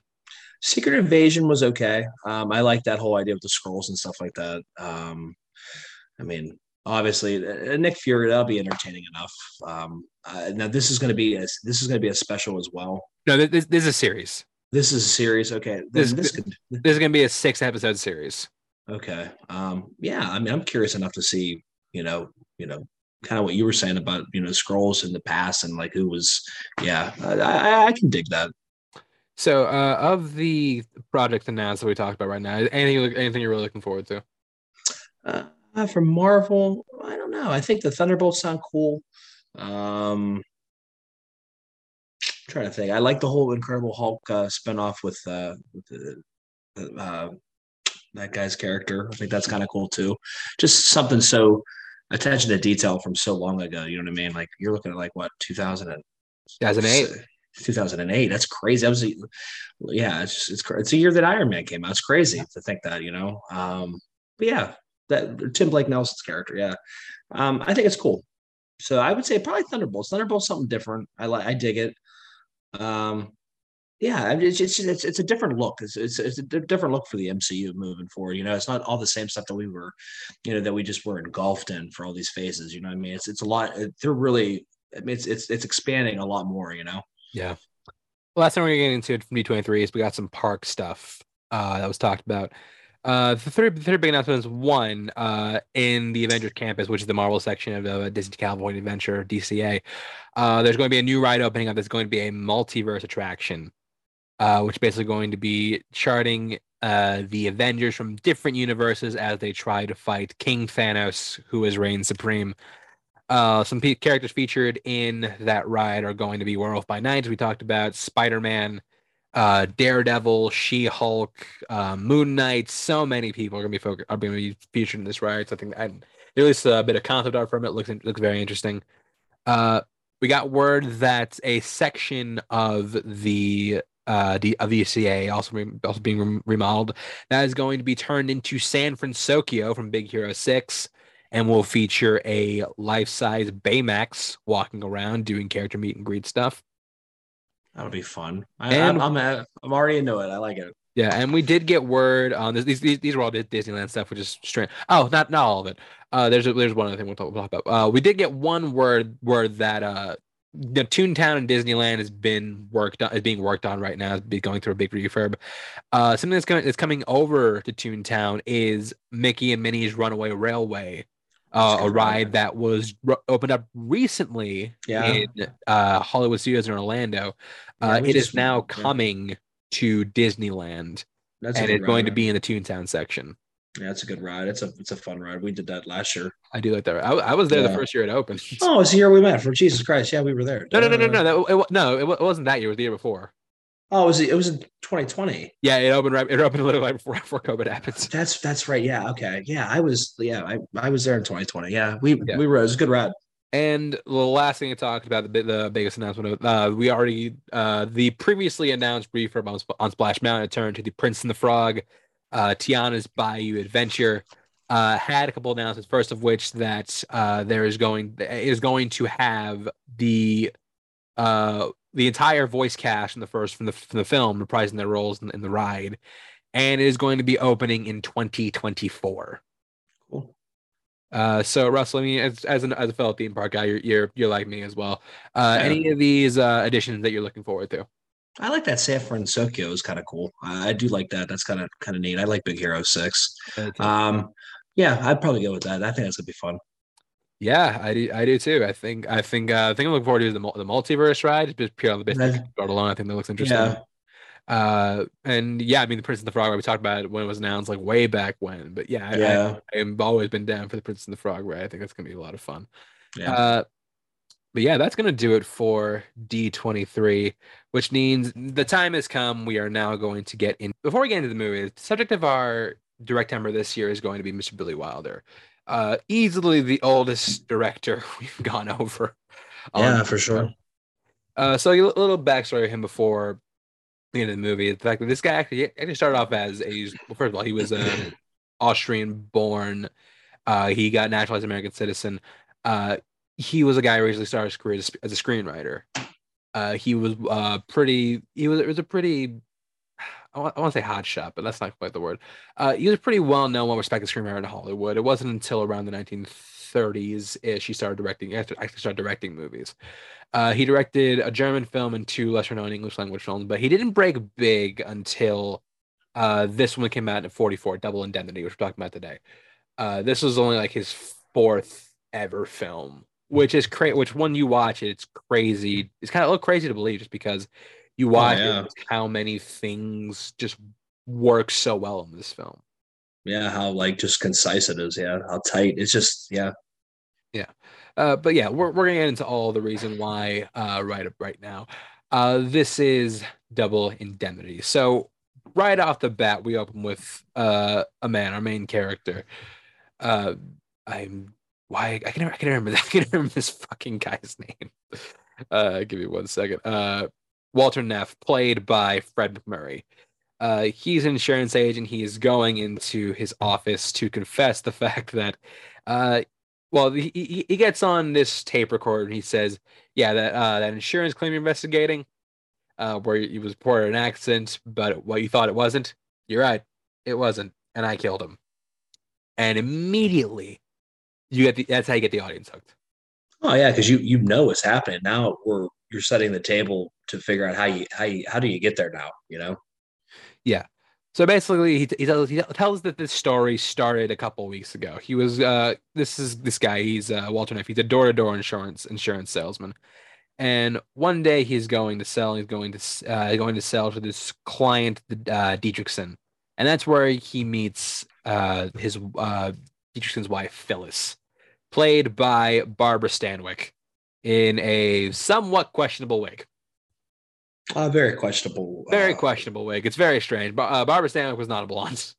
It was funny because uh, obviously, uh, for one of those stats I was telling you, Billy Wilder is actually responsible for her for her wig. I guess um, Wilder was the one who came up with the idea. Um, at first, it appears that Wilder thought that the wig was wonderful. It wasn't until a month into the filming he realized the wig looked awful. But they were so far into filming that uh, Ah, there there was Right. there was nothing ma- there was nothing major that they could be done. So, so so to make up for it, Wilder would later say in interviews that Stanwyck's horrible wig was done intentionally. Many many people couldn't understand why Stanwyck was wearing such a horrendous wig. In fact, production head Buddy G. DeSylva even stated that when they hired Stanwyck, they got George Washington after he saw the film uh, after the film rushes. Regard, yeah, I just thought it was kind of funny though. Yeah, I mean, the, the, the wig the wig's not great, but the, the performance works. So you're not, you're not thinking. Oh, Barbara well, no. Stanwyck, who is we're gonna get into why later, but she is pretty easily the best part of this film. Oh, for sure. Um, just a, a stat that I thought that was kind of interesting here again on that, on that 15 facts. Um, you notice that Wilder pans into uh, the ankle bracelet. And the, the fun fact about that is, um, according to urban legend, a married woman who wore an ankle bracelet helped her indicate to other men that she, while she was married, she was still available. Interesting. I just I thought that was cool, and that's why I kind of wanted to. Well, but you, even look at the first shot with the two of them meet, just the way like she like they meet, like he he sees her and is coming down the staircase, and just like oh, he's just it's all- enchanted. Like it's just fantastic. And Fred, Fred Murray also fantastic as the lead of this film. but it's just that aura that Stanwyck, you know what I mean, swirls Yeah. in the air that really hooks, you know, uh, Neff's character. I think it's really, it's just yeah, this is and this is a performance that, that really kind of just gets better as the movie goes on. We'll For talk sure. about why as, as we continue it, but like, yeah, Freddie Murray as a guy who you don't really know where he falls as for ethically speaking. yeah. No, you don't. I think he he comes out innocent. You don't know where he's going to go. Um, because he he's a likable guy. I mean, obviously the whole confession thing, yeah, you get that, but you like Fred MacMurray's character. I mean, for the most part, he's very, you know, he's very kind of almost innocent. You know what I mean? Yeah, you also kind of get you also uh kind of get the sense that what am I- trying to say here? You you when you when you first see the movie and you're like I did you like I there's a murder and I did it.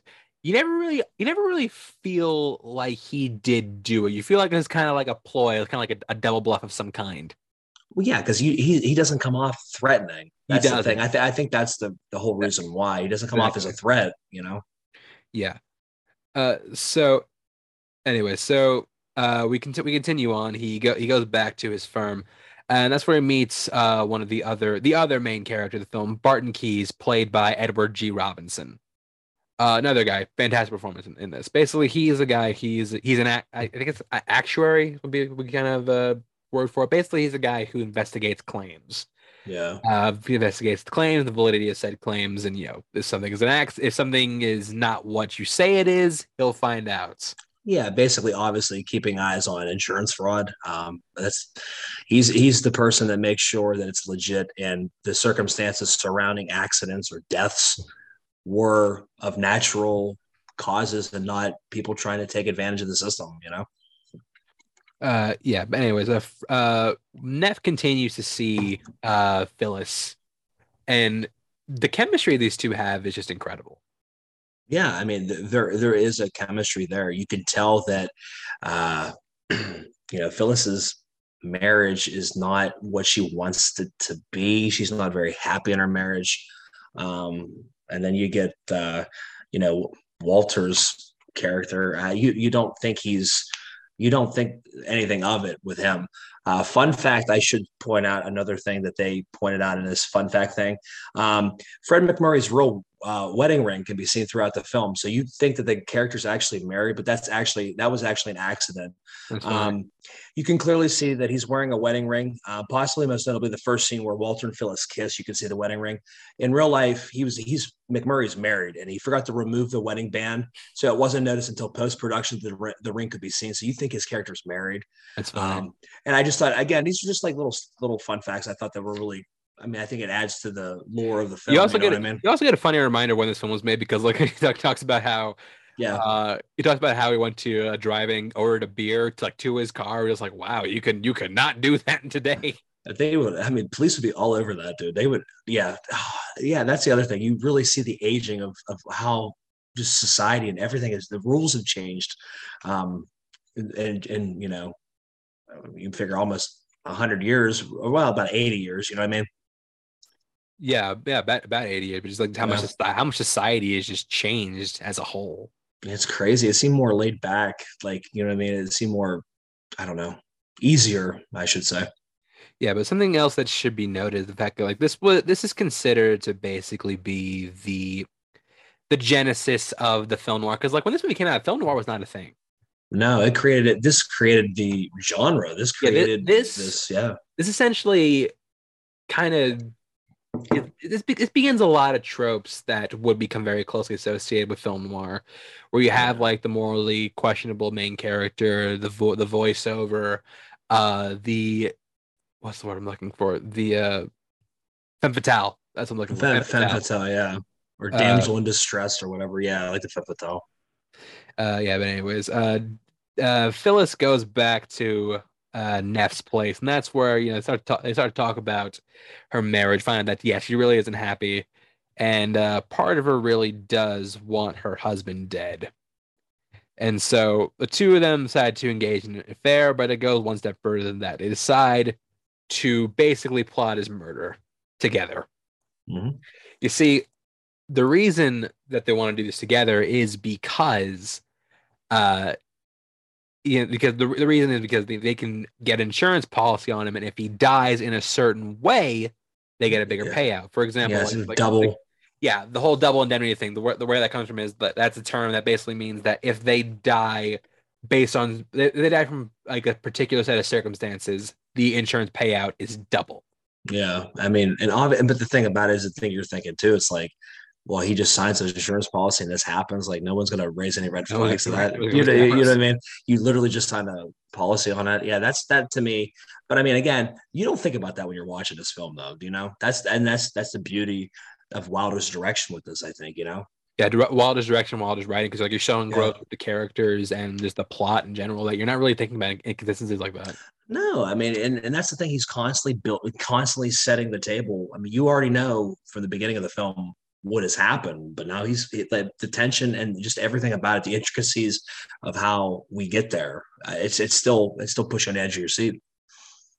Uh, yeah, we also meet uh, Dietrichson's uh, Phyllis's stepdaughter, Dietrichson's actual daughter. Uh, I'm trying to I'm trying to remember her name for a second. Shit, it's uh, sorry, it, it's it's late. People, Lola, Lola Dietrichson. Lola, my God, yeah, the names right now. I, I yeah, uh, yeah, she's someone who's kind of caught in the crossfire of all this. Uh, she loves she loves her dad, but something about her, you, you know, she just does not trust. You think it, you think it's this the classic stepdaughter, step parent, step step kid, step parent kind of thing, where like you just don't trust, you just don't trust her because they're not your biological parent. That's not the that's not the case here, as we find out later in the film. Uh, Yeah. I love, I really love the develop, the development of her character, the way that goes along. Uh, so basically, what uh Neff and what Neff and uh Phyllis deduce next is like they start to kind of enact that they realize that the that he's going on a bit that he's going on a business trip via train and he's going to use that kind of kind of to his advantage. yeah, Uh, so uh, we also find out that he uh has an injury to his leg. yes, Yeah, so basically the plot the plot is she is going to drive her husband to the train station. While she's in the car, Neff is going to kill him. Neff is going to get out, get on the train, and then simulate him falling off the train. And Yeah. then they're gonna place his body on the tracks as if, you know, he died by accident. yeah, And this is this part where I remember first time I was watching this kind of like took me by surprise, where like, uh, like she's like they're driving, and like the whole time, because the whole time I'm watching, it's like, okay, there's no way he killed this guy. this has got to be a double off somewhere. But you're driving, and then you don't see it happening. You just like kind of hear the husband gasping for air, and you're just like, yeah. oh fuck, you really did, he really did kill that guy. Yeah, because again, uh, it's, it's just the, the the beauty of uh, MacMurray. He's not a very menacing character. You don't think anything of it. There's no you know red flags that you get as a you know a viewer of the film. Um, and then just and, and even even to do away with not even actually showing it, you hear it and you already know it happened. So But you but you hear it, and you just keep the camera on Stanwyck during that scene. yeah, and you just see just like this this the stare she is giving the camera. You're just like it's not a natural reaction. So like i can I, that makes you even more curious. Just like this is no this is like this isn't reacting to someone who is losing her husband. This is reacting to someone like who's like you're like firmly ingratiated to this. You want to find out more about that character. Yeah, yeah like i said it's like stanwyck's uh Phil, phyllis is a character who gets more and more level layered as the film goes on and this is a, this is a prime example of that uh, so yeah, Neff gets on the train, goes all the way to the back. Uh, he says he's gonna smoke a cigarette, but there's somebody. One thing he didn't count on. There's somebody right there on the on the caboose as well. of course. Obviously, yeah. Obviously, we'll show its head later. But I think it's funny how he does everything he can do to completely put his back toward him the whole entire time. Yeah, like wanna ne- ne- never never wants to look him in the face, never wants to No. be, able to be able to, to be identified. And like you, you look at the way he gets on the train, he's always got his head down. He's not like looking anybody directly in the eye. Yeah, I mean, again, he he they want they want to tighten it up so that nothing can be traced back to them. Um, Exactly. and it, again, like I think Water does a great job to to do that. Like he's trying to tighten up any loose ends that you possibly could come back and say, "Hey, we know it was this guy," but you really don't because like they don't allow it to happen. They they it's almost like a perfect murder, you know? Yeah, it, it's, it's, you you think it's as close as possibly going to get because he because like he asked that guy, "Hey, can you go back and get my uh, cigar box?" He's like, "Yeah, sure." So he goes, he jumps, he jumps off the train. They place the body, and you think, okay, they're in the clear. Yep. Now, naturally, the firm is a little suspicious of this, mostly because, like, yeah, it's a double. Not just because it's a, not, not just because he died right before, right after he signed this insurance Yeah. policy, but because this is a hun- this is a hundred thousand dollar payout, Yeah, I mean, this is huge. This Which- this and you this know, is come on, this is a hundred thousand dollars in nineteen forty four. which would be, I mean, Yeah, that's that's a little under two million dollars today. I was going to say a couple million dollars. Yeah, so naturally they are getting a little cold feet, but like you, you think that they're in the clear mostly because Keyes doesn't suspect anything. No, because he obviously him and you know, uh, him and uh, God, I can't forget forget his name. Neff. Uh, him and Neff, yeah, him and Neff. Like he vouches for Neff. I think he's you know they've worked together for a, a certain a lot amount of time. You know what I mean? He he, he he's a good guy. You know. Yeah, like he doesn't expect Neff, but he also doesn't suspect anything's wrong because, like, yeah, mean, like, like everything checks out, and you think they're in the clear. But then Keyes goes to Neff's place later, he's just like, no, something ain't right about this. Yeah. He's like he was on crutches, he had a busted leg. Why would he go out to the back? This doesn't like a lot of this doesn't make any sense. So my buddy, who I went to the Elton John concert with, I was talking about, you know, watching this movie and and everything. That whole entire tirade he goes on about the different ways of killing and all that stuff that he goes on, it was all taken in one shot.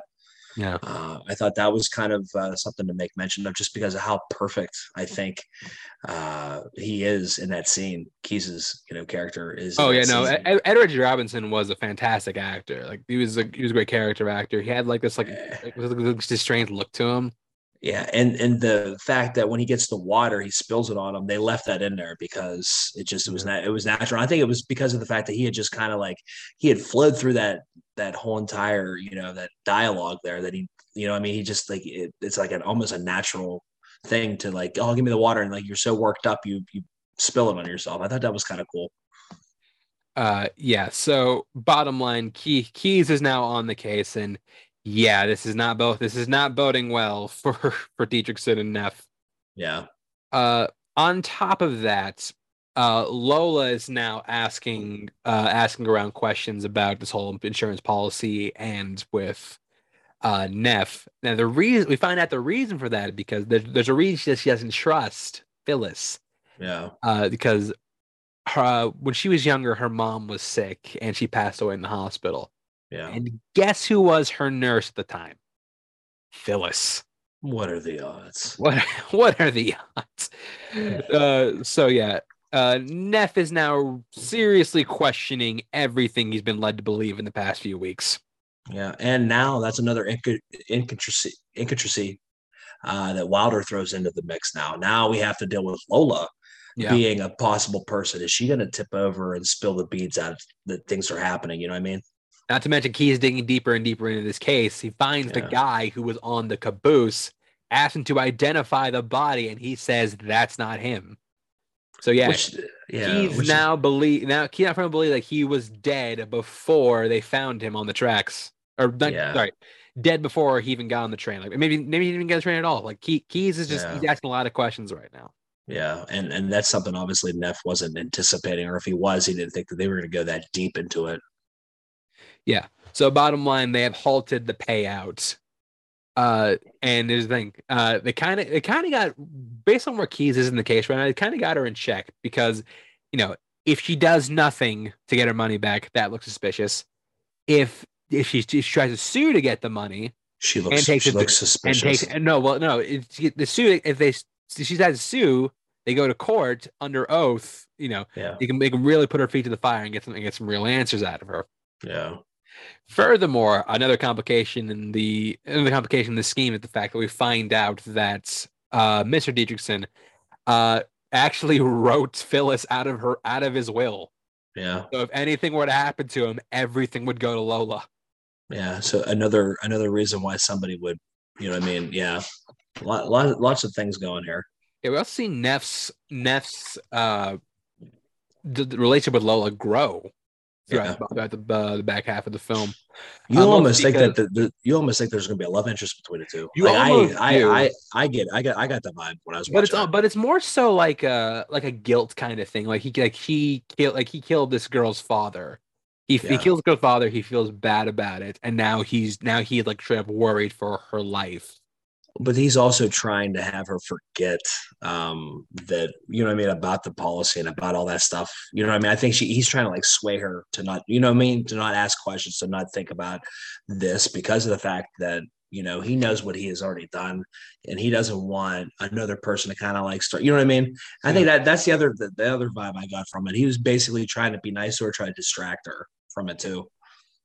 Uh, so yeah, things are things are going on. Like uh, Keyes is about ready to you know pull a case on Phyllis, and the reason is because she was seen recently with Lola's boyfriend. yeah Uh, so like he's co- so and he doesn't he doesn't believe Neff's involved at all. So like he, in his mind, like he is clear, yeah but things aren't quite sitting right. So he goes to confront Phyllis that night. Basically, what she was planning to do is she was planning to have Lola's boyfriend kill the both of them because she lied and said that Lola wasn't interested in, interested in him anymore, which yeah. sent which sent him in a frenzy, and she was hoping that would end with both of them dead. And so this is this this, this scene right here is where we find out the real. This is where we see the real Phyllis first and foremost. Yeah, I mean, she's not who you think she is. I mean, there's a lot of, you know, I mean, a lot of evil in her. Yeah, there is like like she is she's she's manipulative, she's opportunistic.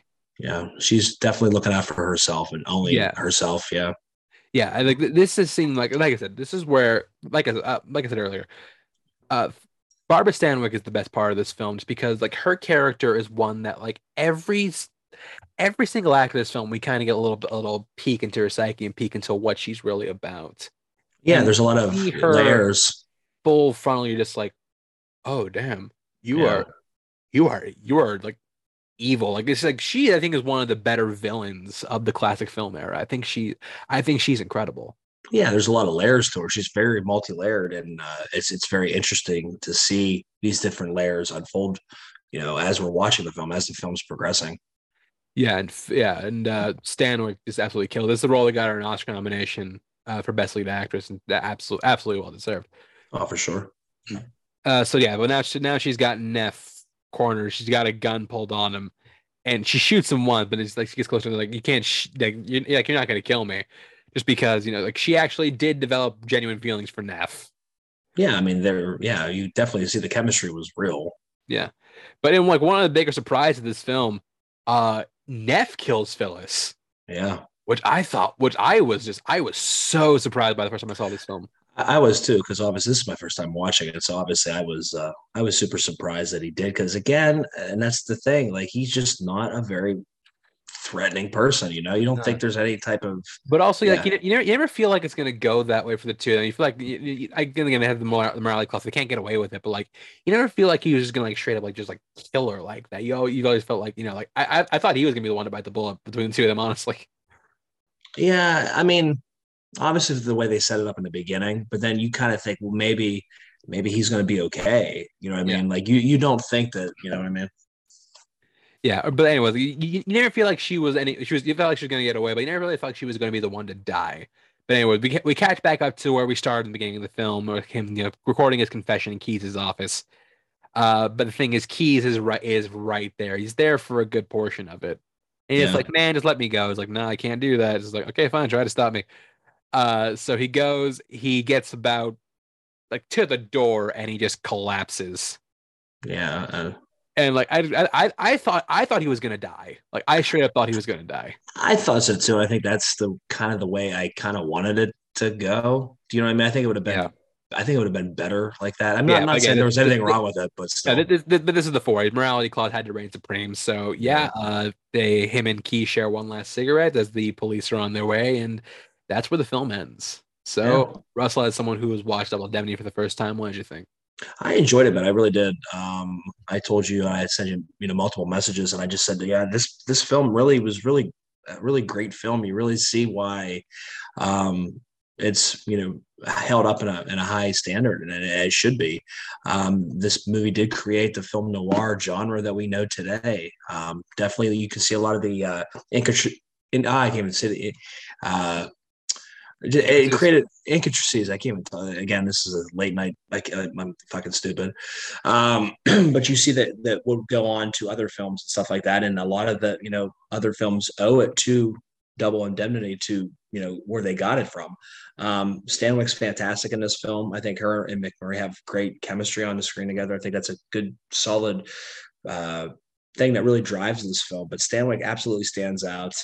Uh, I'm trying to say, uh, yeah, I just it's an overall, it's just a really great film. Like I said, it's it's one that you know just will survive the test of time. You know.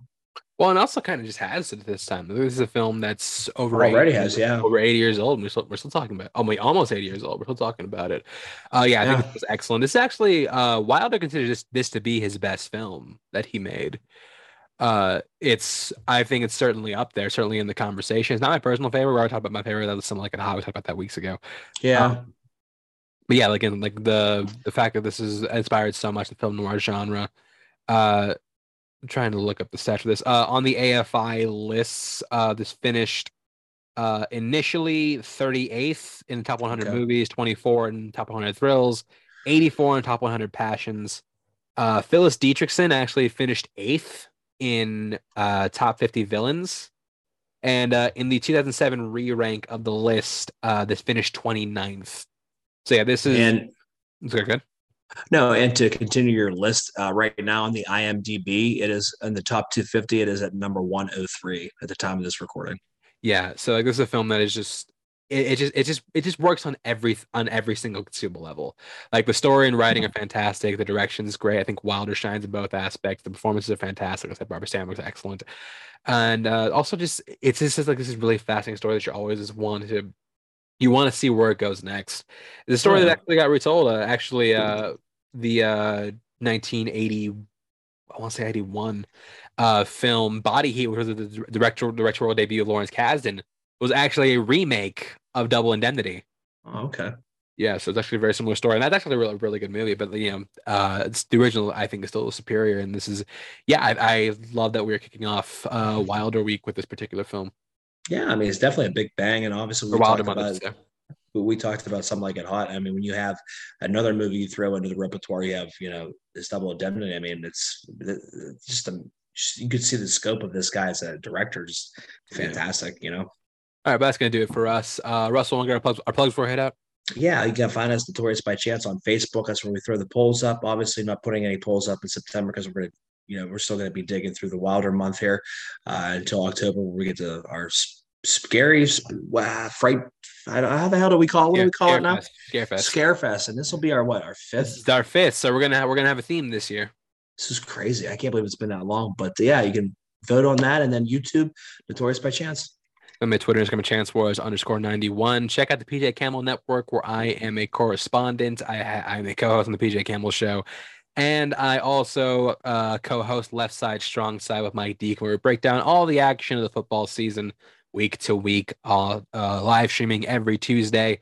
And uh, yeah, it's going to do it for here. Thanks for listening. We'll see you next week.